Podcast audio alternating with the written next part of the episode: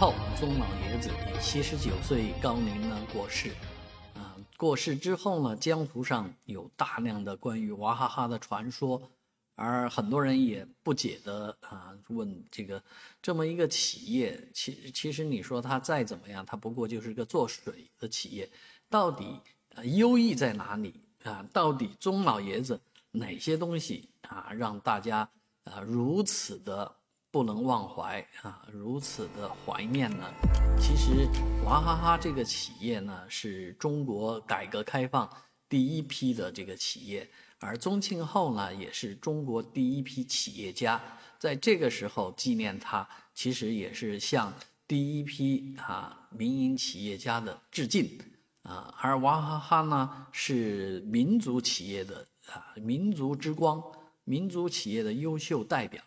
啊，做水做饮料啊，做的风生水起，现在是世界第六大饮料企业，所以这是中国人的骄傲。而娃哈哈本身不上市啊，这么多年有多次上市的机会，但是放弃啊，人家就希望扎扎实实的用自有的资金呢滚动发展，本来就是一个不缺钱的企业，干嘛一定要到股市上去圈别人的钱呢？啊，更何况挣钱了以后啊，也不是说是呃谁谁真正的老百姓获利，而是资本家得利啊。那江湖上有一种传说，说这个娃哈哈不是不就非要用这个纸箱子来包装啊，是因为老爷子说了一句话，说这个不能让捡纸纸箱的人啊失业，让捡这个纸壳的人挣不到钱。哎，这句话听着非常在理。但是呢，娃哈哈倒是很认真、